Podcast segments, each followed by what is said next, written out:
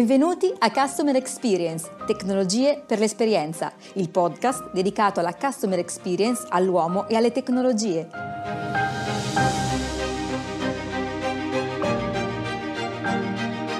Ideato da 01net e realizzato grazie al contributo educazionale di Oracle.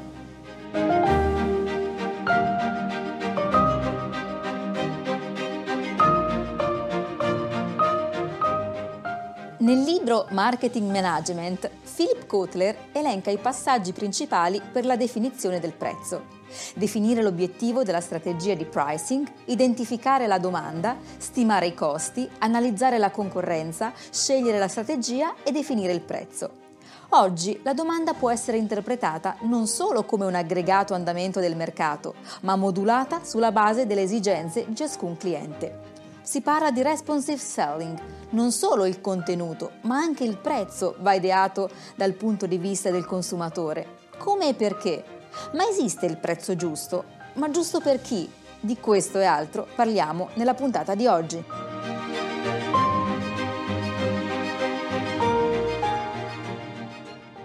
Sono Dario Colombo.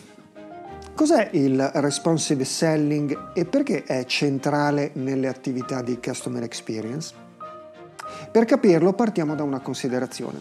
Il 2021 è stato un anno in cui ha dominato il concetto di stop and go a tutti i livelli, sociale ed economico. La pandemia ha continuato a svolgere un ruolo importante ma non esclusivo nell'accelerare il ritmo del cambiamento del business e la customer experience è diventata un importante elemento di differenziazione per molti marchi. Ma a quale prezzo? Per adattarsi alla nuova normalità e soddisfare le aspettative dei clienti in continua evoluzione sono emerse molte tendenze nella customer experience. La vendita virtuale e ibrida è diventata la norma, così come il servizio clienti digital first con assistenti virtuali e tecnologie self-service. Di fatto più consumatori hanno richiesto l'accesso a chat, sms, messaggistica sociale per interagire con i brand. Al contempo i pagamenti unificati sono diventati sempre più essenziali per un'esperienza cliente ottimale. Infatti se c'è una cosa che i consumatori hanno chiarito durante la pandemia è la tendenza alla comodità del processo di acquisto e di pagamento. Ma le vendite sono solamente una parte della customer experience perché i brand possano fornire una guida personalizzata quando conta, devono comprendere il coinvolgimento dell'acquirente che è passato. E lo possono fare unificando i dati di front office e di back office. Lo possono fare con l'intelligenza e la tecnologia adatte per concludere più contratti più velocemente e più comodamente per il cliente. Quindi, in questo senso, qual è il prezzo giusto? È quello che il cliente capisce più comodamente, senza sforzo, perché qualcuno lo ha già fatto per lui. Ed è per questo che parliamo di responsive selling. Eh, vero Riccardo Busetto? Beh sì, il concetto di responsive selling, eh, di vendita reattiva o proreattiva, non spiego i termini perché eh, si conoscono, deve naturalmente tenere conto del target finale, come hai detto tu, come elemento imprescindibile della struttura del sistema, cioè l'acquirente.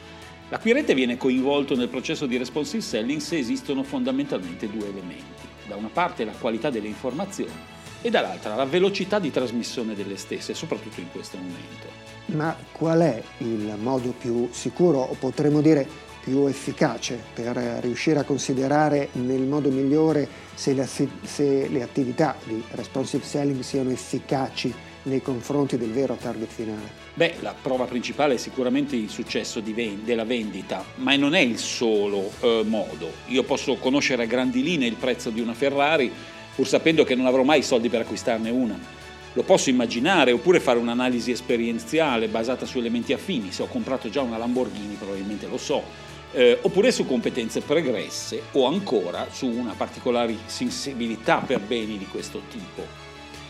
In questo caso il maggior numero di persone che si avvicinano al prezzo di un certo bene determinano quello che in termini di marketing avanzato, che poi è un concetto sociologico statistico, direi viene definito wisdom of crowds, cioè la saggezza della folla o della massa, che dir si voglia. Beh, qui eh, diciamo che entra un concetto che poi svilupperemo nella prossima puntata di CX Tecnologia per l'Esperienza che è il concetto di gamification. Sì, infatti non mi interessa anticipare il concetto di, gamification, ma mi preme citare però a questo proposito, facendo sempre riferimento a quello che è ormai il nostro format, cioè eh, un pensiero, una considerazione del pensiero laterale, un'applicazione del concetto di gioco a quella che è appunto, come dicevo, la wisdom of crowds, cioè come metodo accessorio per valutare se la responsive selling sia o meno efficace. Mi riferisco cioè alla potenzialità insita in uno dei giochi americani più famosi e più longevi nella storia della televisione, eh, quel programma che si chiama The Price is Right, che ha una variante italiana estremamente conosciuta che è Ok, il prezzo è giusto. The Price is Right è un gioco televisivo di grande seguito che addirittura risale al 1956 e che a parte un brevissimo periodo di stacco negli anni 60-70 viene trasmesso ancora oggi dall'emittente televisiva CBS. In Italia la prima trasmissione di Ok il prezzo è giusto invece è stata trasmessa nel 1983 ed è proseguita fino al 2001, anno in cui ha chiuso il programma, con grande successo peraltro ed è un programma di tale successo a livello internazionale che è stato trasmesso, viene ancora trasmesso oggi in ben 47 stati diversi. Il gioco è molto semplice, lo conoscono tutti, a parte le varianti nazionali. Si tratta però di una competizione a cui partecipano una serie di giocatori, quattro nel programma americano che poi diventano tre, eh, non importa naturalmente che siano più di due, che propongono il prezzo di un oggetto cercando di avvicinarsi quanto più possibile al suo valore reale. Vince chi si avvicina di più al prezzo senza però superare il reale valore dell'oggetto. Ora, cosa eh, si può trarre da un meccanismo ludico di questo tipo? Ma sicuramente anche se in modo limitato, eh, per carità, si può analizzare il concetto di saggezza delle folle e quel wisdom of crowds di cui parlavamo, quindi capire se l'attività di responsive sellings siano l'attività o le attività siano o meno efficaci. La natura competitiva dell'attività di stima rispecchia naturalmente dispositivi del mondo reale come quello delle aste o dei mercati di previsione, rispettivamente per la stima dei valori e delle probabilità. Sì, però attenzione Riccardo, la dimensione ludica eh, crea un rumore eh, che potrebbe essere un limite al processo di analisi in termini puramente statistici. Perché questo accade? Perché attraverso un sistema di competizione è stato studiato, combinando le offerte per produrre una stima di prezzo aggregata che sia superiore alle stime dei singoli giocatori, si può giungere alla conclusione che ciò che le persone offrono in realtà non è necessariamente lo stesso di ciò che sanno. Ciò significa che si formano stime migliori aggregando conoscenze latenti piuttosto che aggregando invece le offerte osservate. La dimensione che prende il sopravvento in occasione del gioco non riguarda solo dati manipolabili a livello statistico, cioè quello che i giocatori o soggetti sanno realmente, ma attinge, questo è importante, profondamente a un processo psicologico che nella dimensione ludica affiora in modo molto evidente. Questa è una dimensione spesso difficilmente quantificabile, che però potrebbe essere di grande aiuto per capire quanto e se le strategie di responsive selling siano veramente efficaci alla fine. Bene Riccardo, grazie. Allora, per capire come si formano davvero i prezzi, parliamone con un esperto in tecnologia, che è Giuliano Nicotra di Oracle. Abbiamo sentito come la determinazione del prezzo sia entrata nell'immaginario collettivo eh, di tutte le popolazioni mondiali. E vogliamo affrontare eh, insieme a un esperto eh, quali sono le determinanti tecnologiche che oggi consentono di stabilire qual è il prezzo giusto. Eh, lo facciamo con Giuliano Nicotra. Giuliano Nicotra è responsabile dello sviluppo del mercato e-commerce per Oracle nel sud Europa. Giuliano, dal tuo punto di vista di esperto tecnologico, eh, mi consenti di chiederti se è davvero la tecnologia a stabilire il prezzo oggi? Beh, innanzitutto buongiorno a tutti. Eh, Dario, ti dirò mm, sì e no, perché in realtà nell'economia dell'esperienza, che è quella in cui stiamo vivendo oggi, chi determina il prezzo è il cliente, attraverso la tecnologia, ma è il cliente.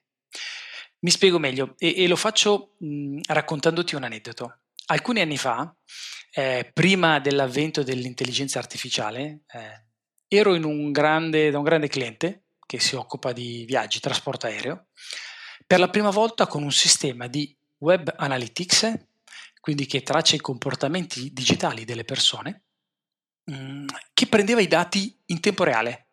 Era, era, una novità perché prima non avveniva così. Quindi immaginati questa grande sala con questo tavolo ovale, una ventina di persone, persone del, dell'IT, persone delle vendite e laggiù in fondo il revenue manager, tipico atteggiamento un po' stravaccato col cellulare, poco interessato. Abbiamo iniziato a guardare i loro dati e abbiamo iniziato a giocarci un po', perché quando lo puoi fare in tempo reale ti diverti. Abbiamo iniziato a creare un segmento, cioè a tagliare non tutti, quelli che prendevano il viaggio Roma-Tokyo e quelli che erano uomini che compravano questo viaggio e che avevano più di 40 anni e che spendevano più di 400 euro. Quindi abbiamo piano piano tagliato la torta e ne abbiamo preso una piccola fetta.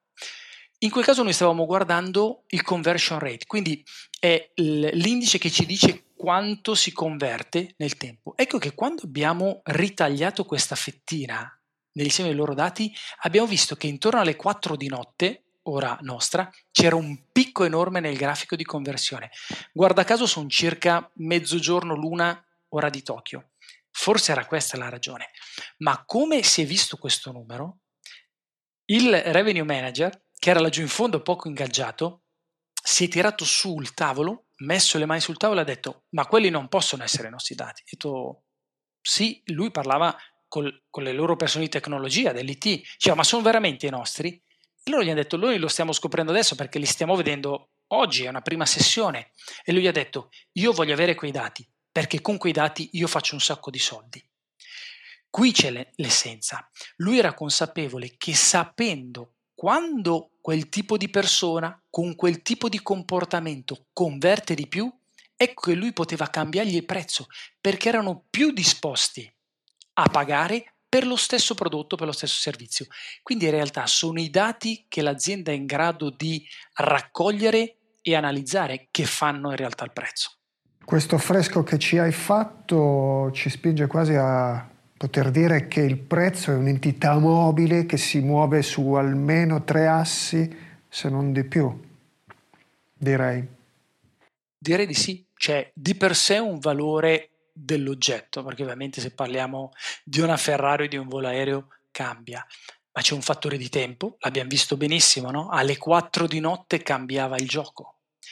Il comportamento digitale che è qualcosa che cambia tantissimo, infatti bisogna prenderlo in tempo reale. Prima, che non c'era questa possibilità, non potevamo giocarci questa carta. E poi la tipologia di persona. In quel caso c'era una persona uomo che comprava un biglietto per una sola persona, probabilmente un viaggio di lavoro, differente se ne avesse presi 3 o 4, probabilmente era un viaggio di famiglia e quindi comportamenti probabilmente diversi nel prendere le decisioni. Approfittiamo della tua competenza, quindi eh, entriamo davvero nel merito tecnologico. Quali sono le tecnologie che accompagnano le varie fasi di determinazione del prezzo? Guarda, qui mh, mm, mi ricollego a quello che abbiamo detto poco fa. La tecnologia è importante nella misura in cui è in grado di far circolare i dati, che sono il vero valore dell'azienda. Tant'è vero che sino a qualche tempo fa mh, eravamo, le aziende tendevano a parlare di best of breed. Scelgo il migliore prodotto per la marketing automation, scelgo il miglior CRM, ovvero si andava a cercare il migliore nel singolo campo. Ci si sta spostando proprio in questi anni nella logica di best platform. Il concetto che sta dietro è proprio la capacità nativa di far circolare i dati. Perché lì che c'è il valore. Se io posso utilizzare questi dati, li tiro fuori quello che mi serve. In questo caso, quando parliamo di determinare il prezzo, a noi serve sicuramente un oggetto che raccolga tutti i dati del, del cliente. Oggi questo si chiama Customer Data Platform. È l'ultima frontiera, diciamo, della parte di raccolta dei dati del cliente e collezionamento un sistema di marketing orchestration, cioè in grado di capire che messaggio mandare attraverso quale canale e poi ovviamente una volta che abbiamo raccolto i dati, che gli abbiamo comunicato come si deve, un posto dove vendiamo. ovvero un sito web, un e-commerce. Ma sai che io istintivamente, parlando di tecnologie, avrei detto che eh, la tecnologia principale per determinare il prezzo è il database.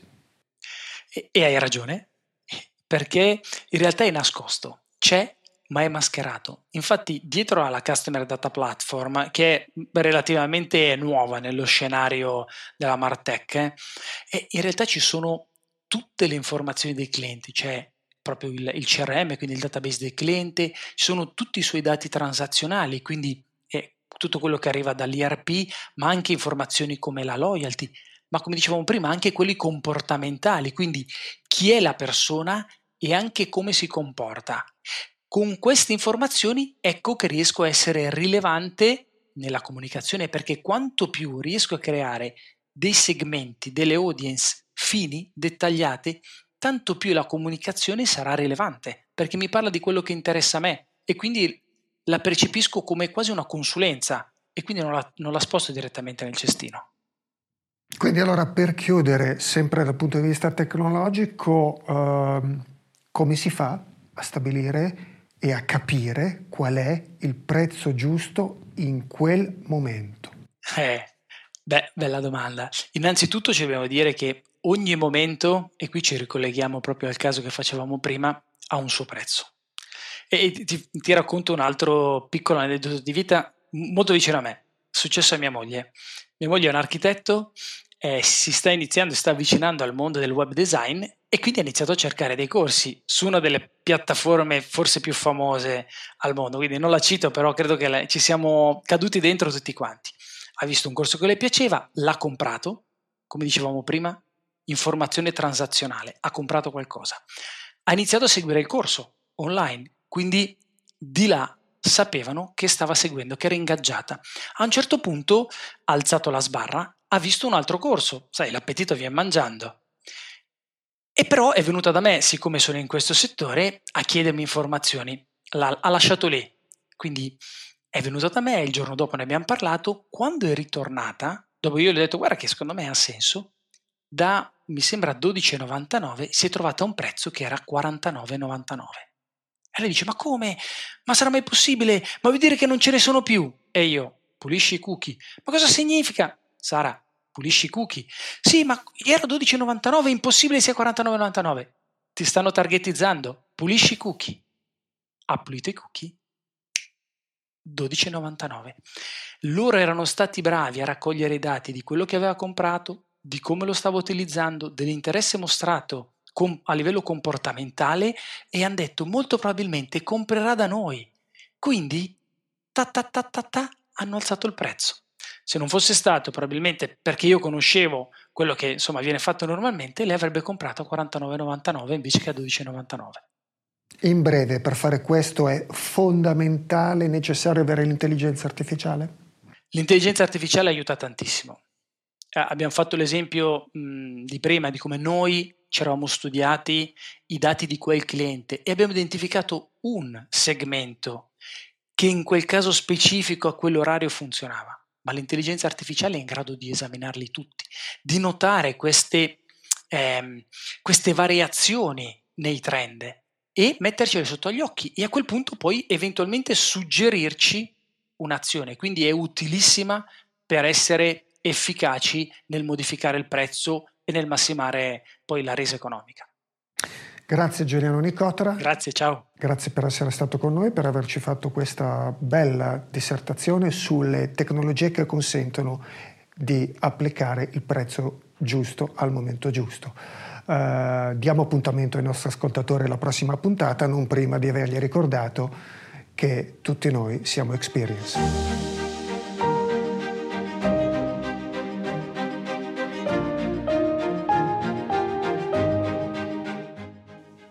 Avete ascoltato il podcast Customer Experience, tecnologie per l'esperienza.